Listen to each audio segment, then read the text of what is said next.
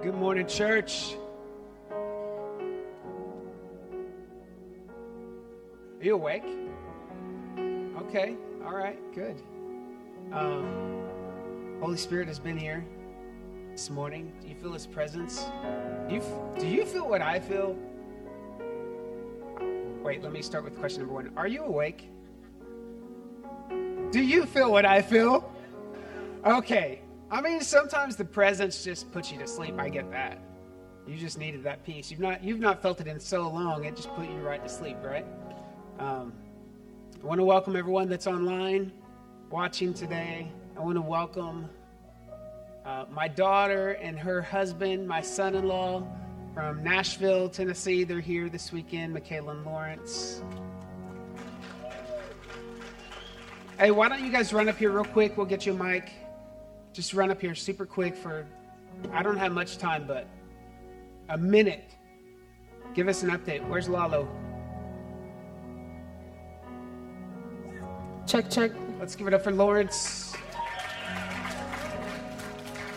Why don't you guys give us a, a 30 second update on life and how we as a church, well, your church, can keep praying for you and lifting you up?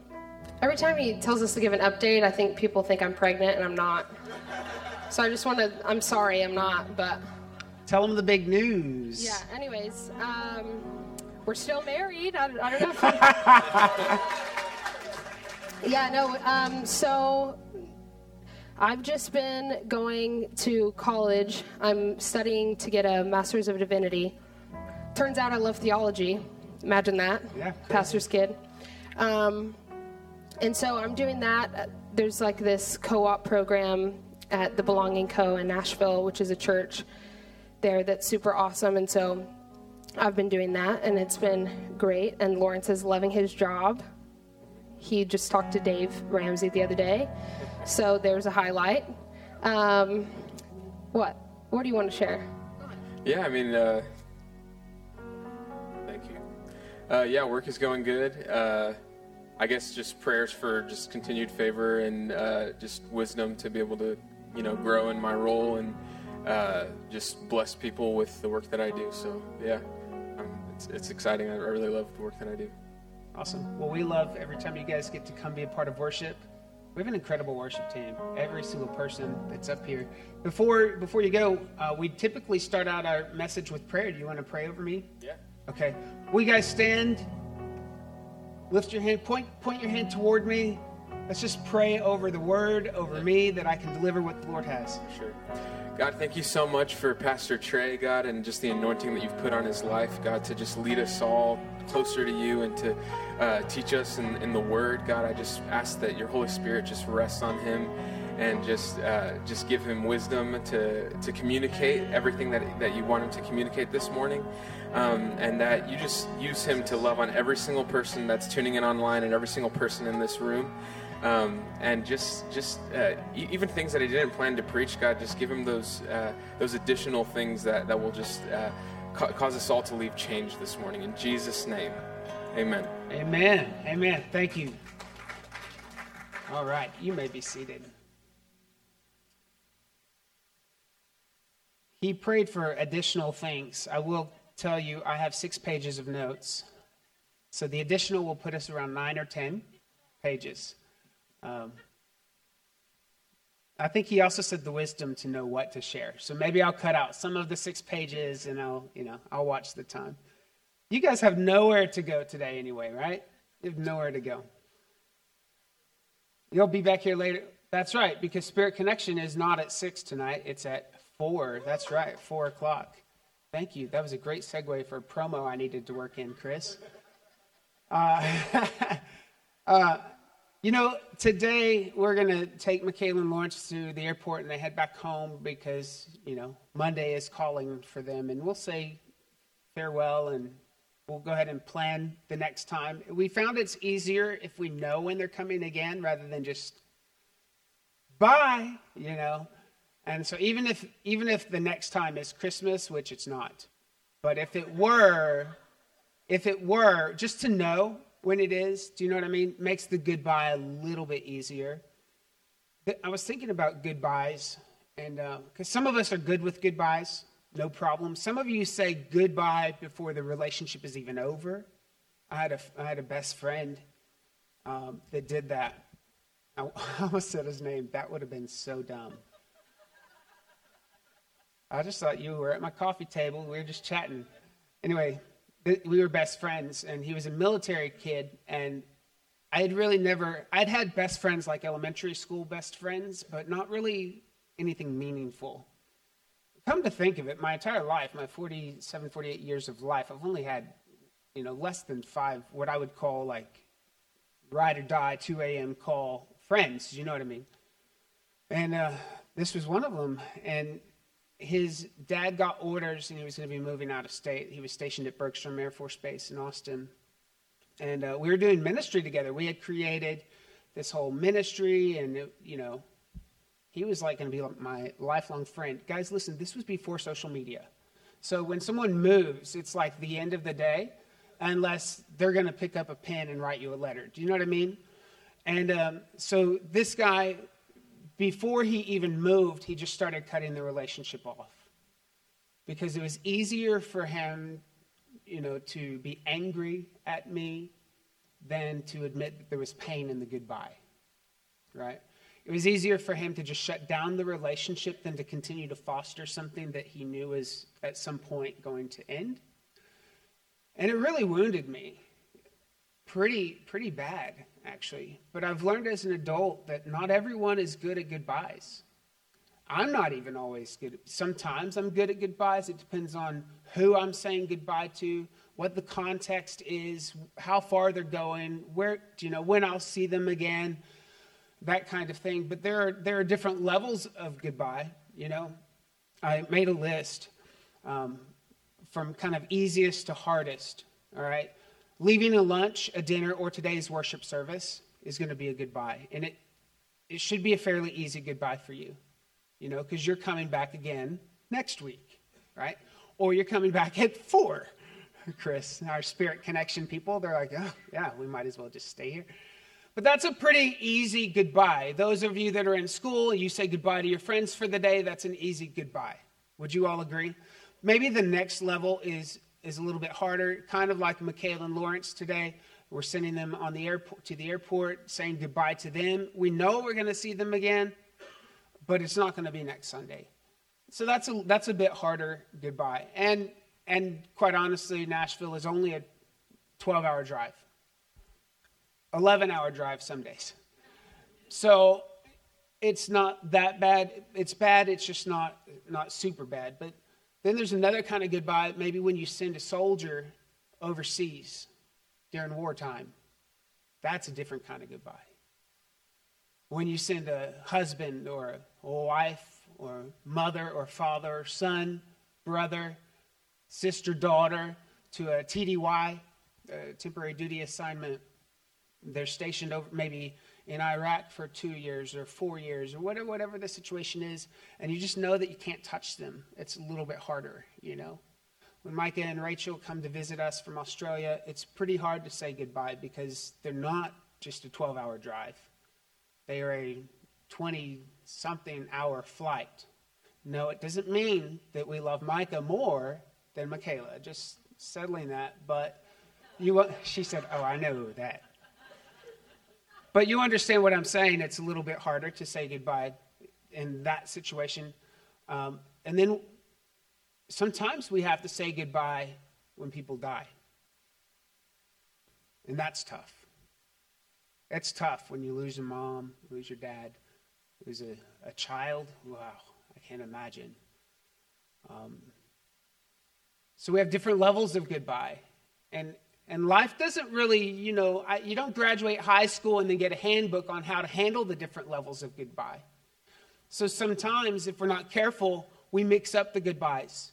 And like when Michaela and Lawrence leave today, if I were to treat it as if it was a death, I would create more pain for me because it's not a death. Them leaving is not a death. I don't need to mourn as if it's a death. It's a different goodbye. Do you, do you know what I mean? Now, there is kind of a, a goodbye that we're coming upon in the next few weeks. It's a big goodbye. It's a massive goodbye. In fact, the whole world celebrates in about three weeks the goodbye of Jesus Christ on Calvary, the death of the Lord on the cross, brutally beaten, and he took his last breath. Now, for us, sometimes it's like, you know, Michaela will say, I keep using them as an example, but she, she'll come and visit and she'll say, I can't believe when y'all left in December, I cried so much. Because now she, she sees the other side of it. Do you know what I mean? It's easy for us as Christians to see the other side of the cross, to see the victory, to see the resurrection, to, to see, you know, the whole story that the disciples didn't get to see, guys. They had heard it, but they didn't get to see it. They didn't witness it until later. And so I often think about the goodbye of Jesus in his last breath because Jesus was their only hope. That's a a big goodbye. But Jesus prepped his disciples before he left. He prepped them for the goodbye because there was a life changing hello that needed to happen after the goodbye. Do you know what I mean?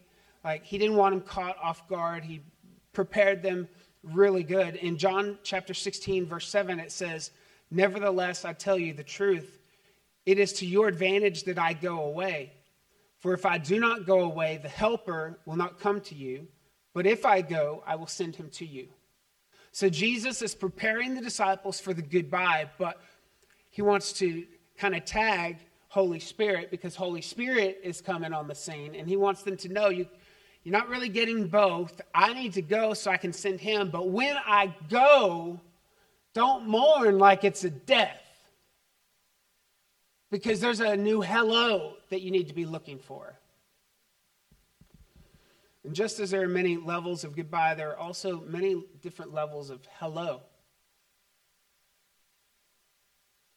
I, I don't know if you're as, you know, able as me to tell when someone says, How's your day?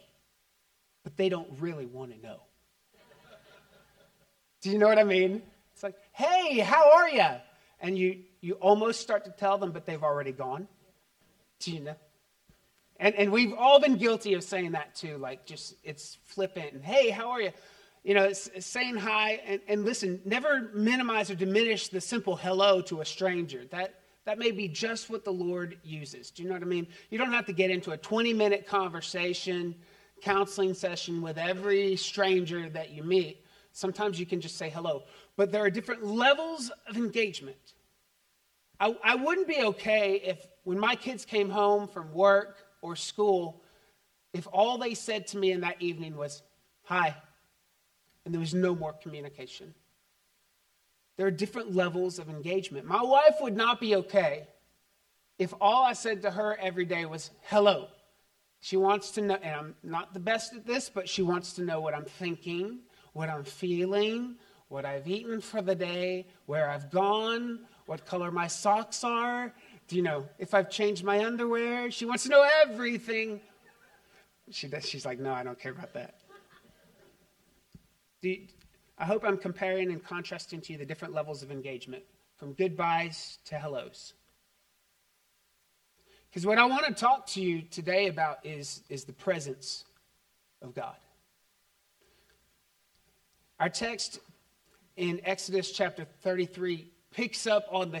So yeah, go ahead and turn in your Bibles. I love to hear pages turning. Um, turn in your Bibles. Some of you are just shaking the notes. Be, very clever. Turn to Exodus 33. Our text is going to pick up today um, in the middle of a very important and exciting moment in the lives of the Israelite people. And the Israelites, not more than five months ago, had been freed as slaves in Egypt and their leader Moses had confronted Pharaoh with the help of God and some miraculous plagues, which led Pharaoh to release the Israelites. You remember the big moment, the sea parts, they walk through, and the army is drowned. That was about five months ago. And here they sit at the base of Mount Sinai. And in chapter two, I'm, I can't preach out of this today because I don't just don't have the time. Uh, but Exodus 32 is probably one of the best chapters in the Bible where they build the golden calf. Moses goes up to the mountain to meet with God. This is where he gets the Ten Commandments. And while Moses is, you know, away from the people, they get distraught. They get idle. They are impatient. And they go to Aaron and say, We have to build something to worship. And so the people take off their ornaments, their jewelry, their earrings, their necklaces, rings, everything they had. They throw it into the fire, melt it, and they form a calf, a golden calf. And the people begin to worship the golden calf.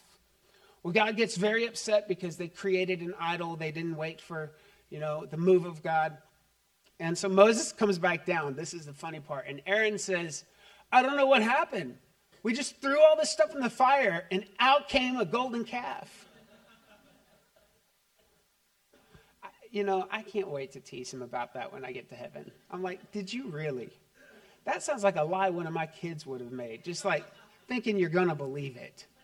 The gold just went into the fire and just popped out a calf. I don't think so. And so then we get to Exodus 33, and there's probably no greater chapter in Scripture that talks about the presence of God than Exodus 33.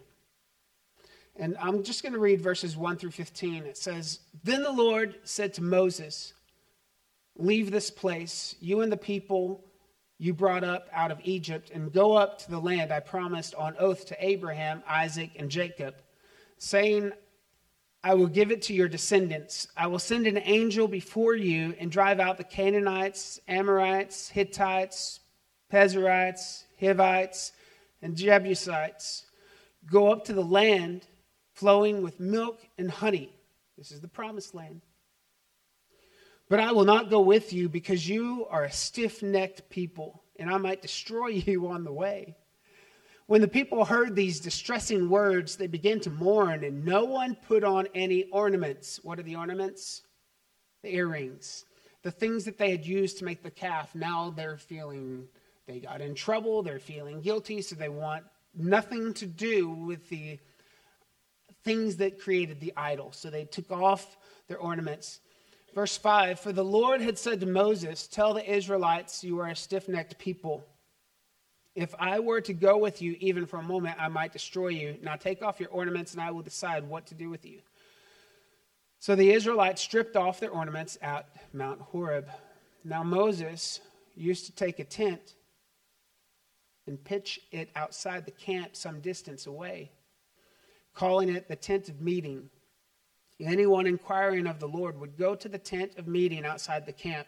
And whenever Moses went out to the tent, all the people rose and stood at the entrances to their tents, watching Moses until he entered the tent. Now, let me just paint a quick picture for you. This tent will eventually become the tabernacle, the thing that held the presence of God, okay? So the tent also holds the presence of God, which is what we're talking about. So as Moses would begin to uh, walk to the tent, the people would stand in front of their own tent doorways and watch him walk that way.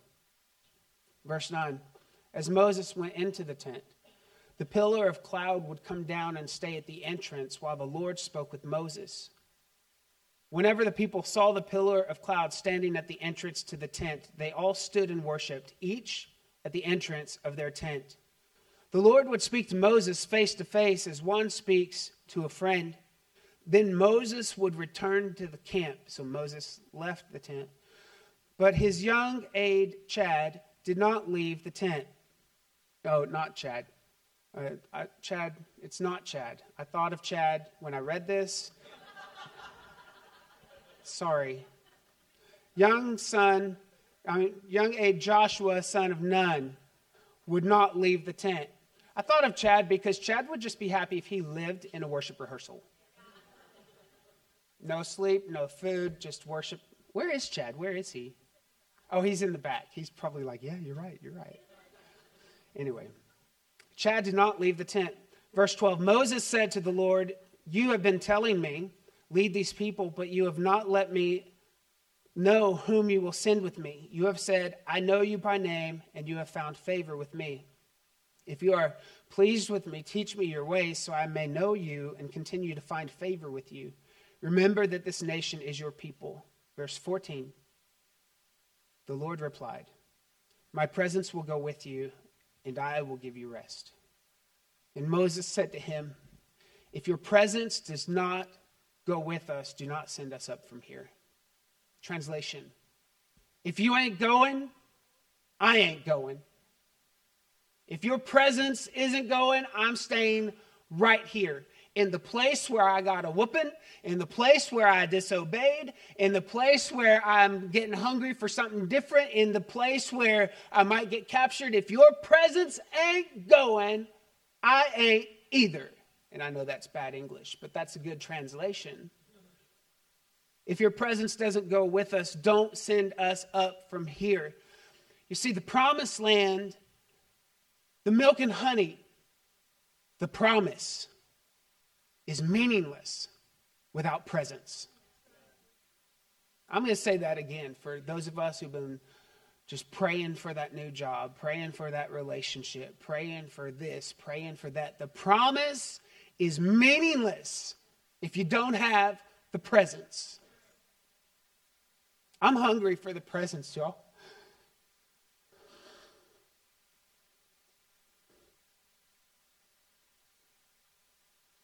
I'm hungry. I am so thirsty for the move of God. I don't want to play church. I don't want to preach a sermon that's not filled with power. I don't want to sit down at coffee with you if Jesus ain't in the middle of it. I'm hungry. I'm hungry. I, and honestly, I I don't care if it's me and four other people or six other people in the room who are hungry for a move of God, who don't care about nothing else, who don't care about the reputation, who don't care if they look like a fool, who don't care if they sing off key, who don't care if they run around the building or if they trip or what. I'm just hungry for a move of God.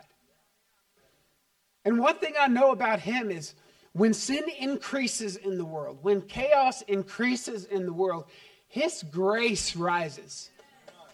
His power rises. His, his presence rises. I know sometimes it feels like it feels like we, don't, we can't feel him or our prayers are hitting the wall and ceiling and coming back down. But I'm just telling you, this world is getting so crazy and out of control.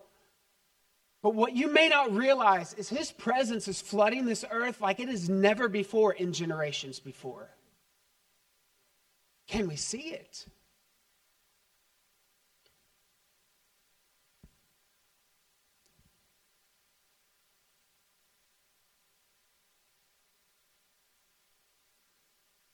I'm not one that actually believes in an end time revival. I don't believe it's scriptural, but that's another sermon another day. I think that the Bible, in my interpretation of it, there's an order of events, and I believe that there is a massive revival that haps, happens after the rapture of the church. There, uh, there's a, a, new scroll that is eaten that is sweet and bitter, and he's told to prophesy again. And like every, the history of the church, the last 2,000 years repeats all in the matter of the tribulation, and it is like an apostolic powerhouse. I, I may not believe in a global revival, but I do believe in a Trey revival. I do believe in a Rose Home revival. I do believe in a the Exchange Church revival. Are you with me? That doesn't mean that my life, my home, can't live in revival. It doesn't mean that your home, your life can't live in revival. It doesn't mean that Austin, Texas can't live in revival. But it takes his presence. It takes someone who knows how to host the presence of God. Rather than strategies and systems and plans to make sure we do all the stuff, all the processes, do you know what I mean? Like, there's great need. There are so many needs out in the world, in Austin alone. There's no way that we as a church could meet them all. But what we can do is we can host the presence of God so that people can come, encounter Him, and their lives can be changed and transformed. Not by what we're doing, not by strategies. And listen, I'm a systems guy. I'm not trying to say systems aren't important, order is important. I'm just saying that we need the presence of God. Let me give you a few quotes on the presence of God. In William Hendricks' book, Exit Interview, he asks why today's generation is leaving the church. He summarizes the views of many young church dropouts, uh, 30, age 30 or less. Why are they leaving the church? Perhaps the most common complaint um, was that worship services were boring. It was not just that these gatherings weren't interesting. These young people that are leaving the church actually said they're not encountering worship. That's not a song. What they're really saying is, I don't feel the presence of God. The lights are cool, the screens are cool, the music's great, the singers are great, but I need something life changing. That's what the world is saying. This is exactly what A.W. Tozer meant when he wrote, The world is perishing for lack of knowledge of God. The world is perishing for the lack of knowledge of God, and the church is famishing for want of his presence. Vance Havner, he's a preacher from the early 20th century in the 20s and 30s. I mean, this guy, I actually left the link on your notes, a biography that you can go and read when the preacher's not talking about this guy because it's a very interesting, short little article about his life. He was saved at the age of uh, 10. Yes, yeah, saved at the age of 10. He was licensed to preach at the age of 12.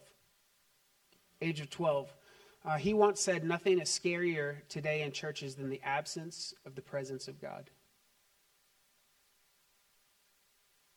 I think Moses is the most interesting case study in Scripture about the presence of God. Because in, in Exodus 3, we see that Moses is running from the presence of God. But in Exodus 33, we see that he's running towards it. In other words, he's not going to move on unless he has the presence of God. What would happen in our life if we said, I'm not, I'm not moving city unless the presence of God tells me to move city. I'm not moving career unless the presence of God tells me to move career. I'm not marrying him or dating him or holding his hand unless God tells me that that's okay. What would happen if we just didn't take a step unless the presence of God were there? What does the Bible say about the presence of God? Oh, gosh, I've got seven minutes and I'm going to get through this. The first thing that the Bible says about the presence of God is that it's everywhere. Look at your neighbor and say, You can't outrun it. The presence of God is everywhere. The psalmist wrote, Where can I go from your spirit? Where can I flee from your presence? If I go up to the heavens, you are there. If I make my bed in the depths, you are there. If I rise on the wings of the dawn, if I settle on the far side of the sea, even there your hand will guide me, your right hand will hold me fast. The presence of God is everywhere right? The Spirit of God is everywhere. That's comforting to the godly. It's not so reassuring to the ungodly.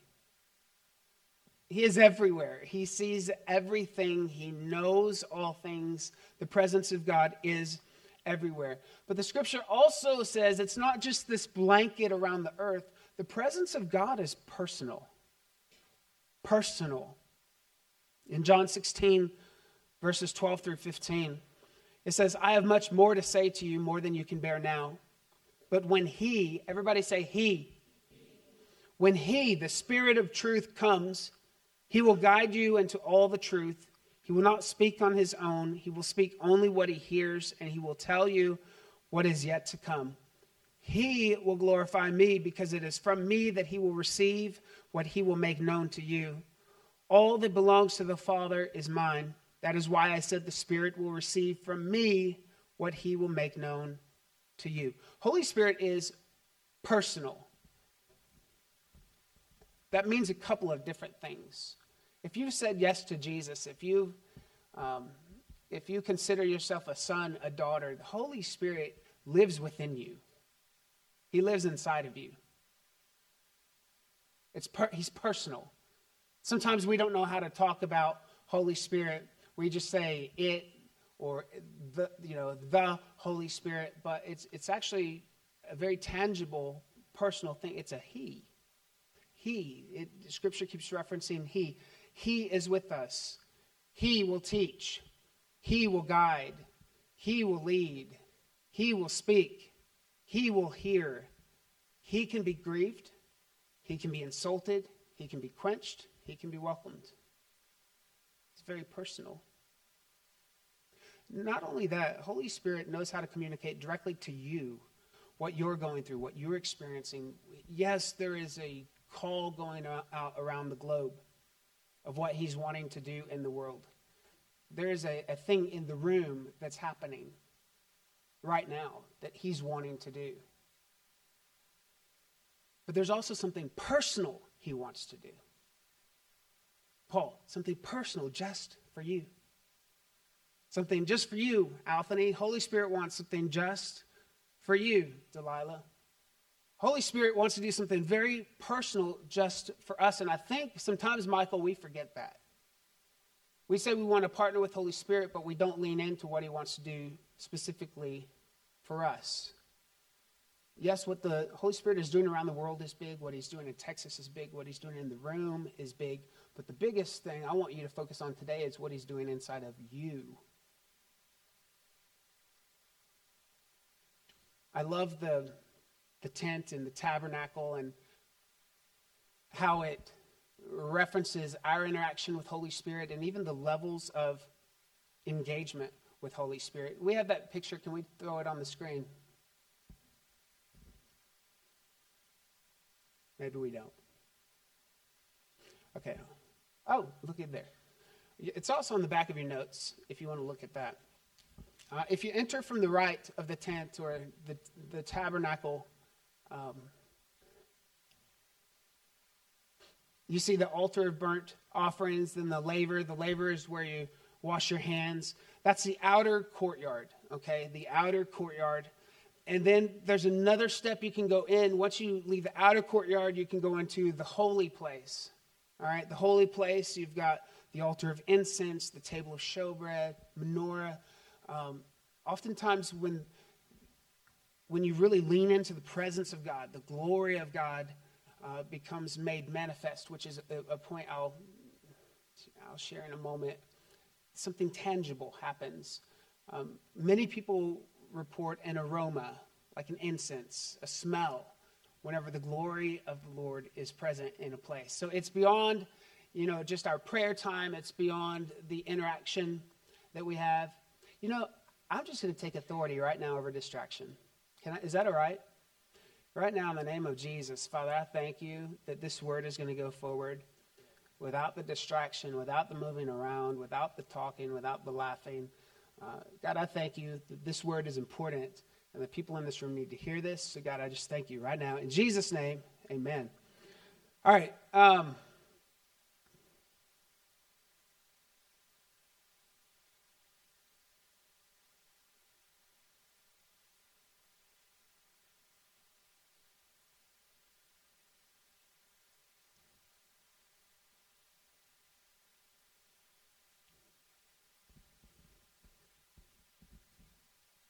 think sometimes we miss it as a church. No, I'm not talking about us specifically, but yeah, I'm not leaving us off the table. As church, we gather around a sermon, which builds the pastor's ego. Or we gather around the worship music, we make that the thing, you know, which sells albums. Uh, we make it about kids ministry we make that the thing that we gather around. Sometimes we gather around a building we gather around friends we gather around family. I was actually told in my ministry training that everything in the service should lead and point to the sermon. That's how i was taught and it makes sense. It makes sense because i'm giving you the word and it should settle and it should land right, everything that is the big crescendo, but you know, that was actually wrong. It shouldn't be about the sermon. We shouldn't build church around any element that we can provide. It should center around the presence. Whether you're on campus or you're at home right now, you should have shown up today for the presence of God. Because it's the presence of God that will convict you, not just if the pastor preaches a good sermon. It's the presence of God that will heal you. It's the presence of God that will cause those demons you've been entertaining to flee.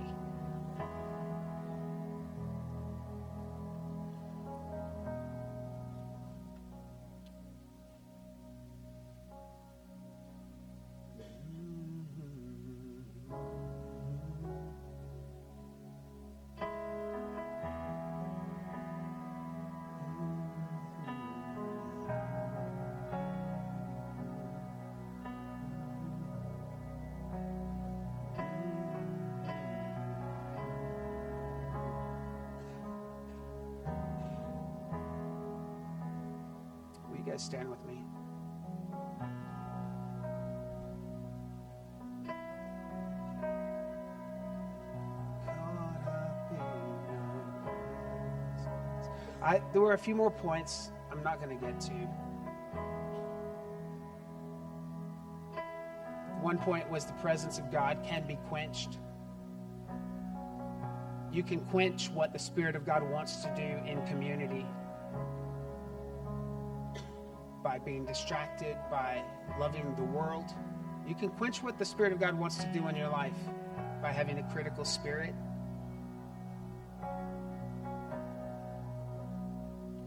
The presence of God can be made manifest. Something tangible. You ever had goosebumps in a moment where you're like, is that God or is that the AC? That's the manifest presence of God. When the presence of God is made manifest, limbs grow out, deaf ears are opened, blind eyes are opened. When the presence of God is made manifest, tangible, apparent, clear, alcoholism runs, drug addiction runs. You know what I mean? Like, the presence of God can cover the earth, it's going to cover it whether you serve Him or not. The presence of God, the personal presence of God, is going to stay right inside you. You know, in the Old Testament, it was different. In the Old Testament, if you didn't obey, the presence left you. The presence of God left Saul, left David. It left and then returned when they were straightened up, doing it right. New Testament's not like that. The, the presence of God doesn't leave you because you've done something wrong. Thank you, Jesus. Can we just say thank you, Jesus, for that? It remains. Whether you feel it or not, the presence of God is in you. But that manifest presence of God, where just the atmosphere shifts in a very tangible way.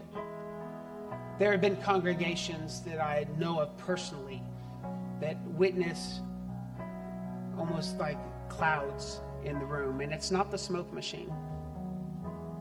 Witness almost like gold dust, and it's not glitter from the risers that someone's throwing out.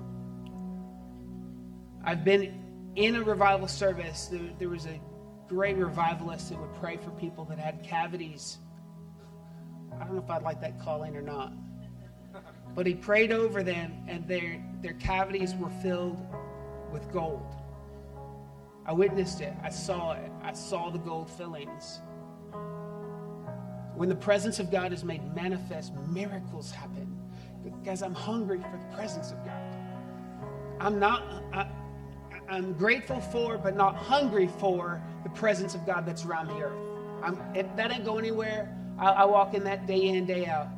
I'm not, I'm grateful for, but not hungry for the personal presence. I, me and Holy Spirit, we click. We got it. We got it going on. What I'm hungry for is to see something that I ain't seen before.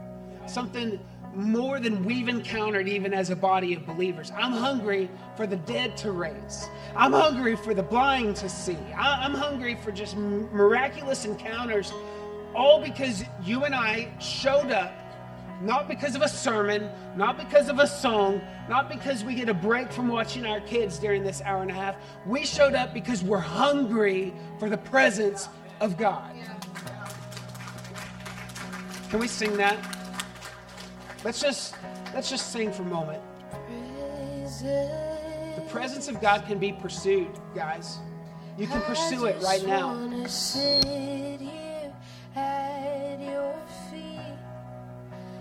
Caught up in this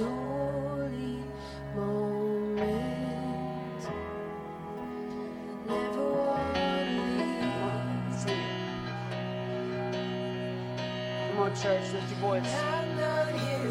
Yes. Jesus, you know.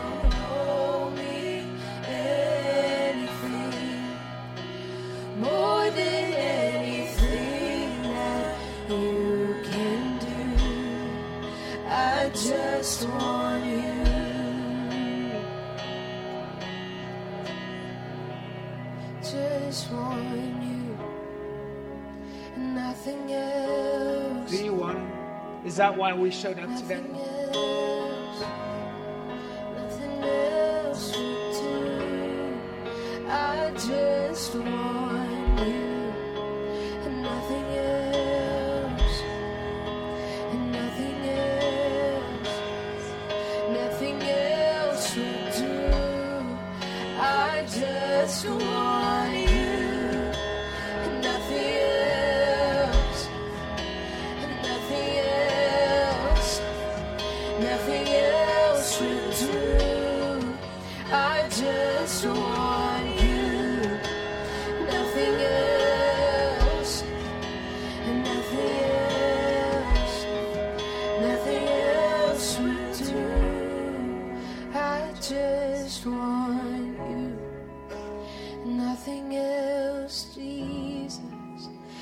nothing else, nothing else would do.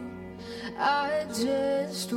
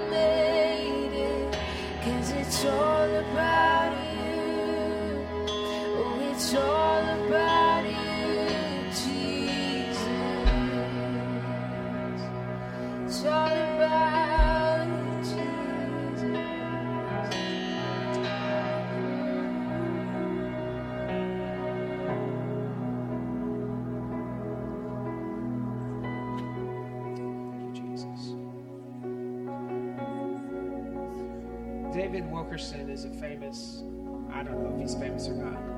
I know him. But he once interviewed a thousand pastors. And he asked the pastors if they would rather have power or purity. And most of them said power, which would seem like the right answer. But the power comes when we lean into the purity presence of God. The picture I gave you of the tabernacle, the laver is on the outside, the outer court. So there's some, some washing that goes on before you enter into the holy place or the holy of holies. That doesn't mean that you make yourself clean.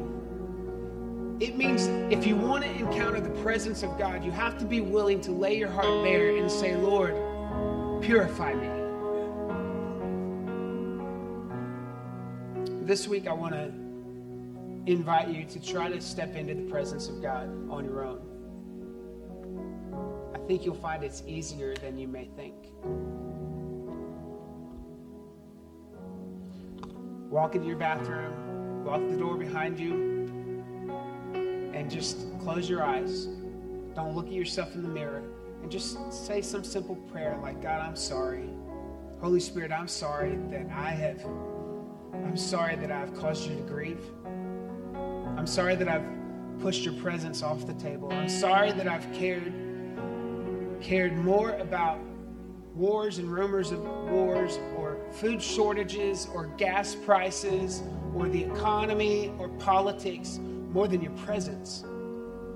Holy Spirit, will you just come right now? Make yourself known to me. I'm hungry to encounter you in a tangible way. And then you stand there with your eyes closed and you just wait. You just wait.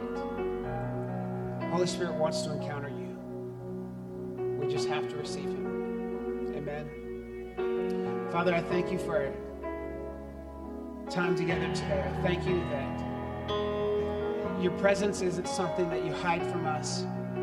God, your presence is something that we can pursue, that we can lean into, that we can grow in. There are different levels of engagement. We can, God, just know you so much more than a, hey, how's it going? Hi, how's your day? We can intimately know you like you intimately know us. God, this week, let your presence become flesh in our life. In Jesus' name I pray.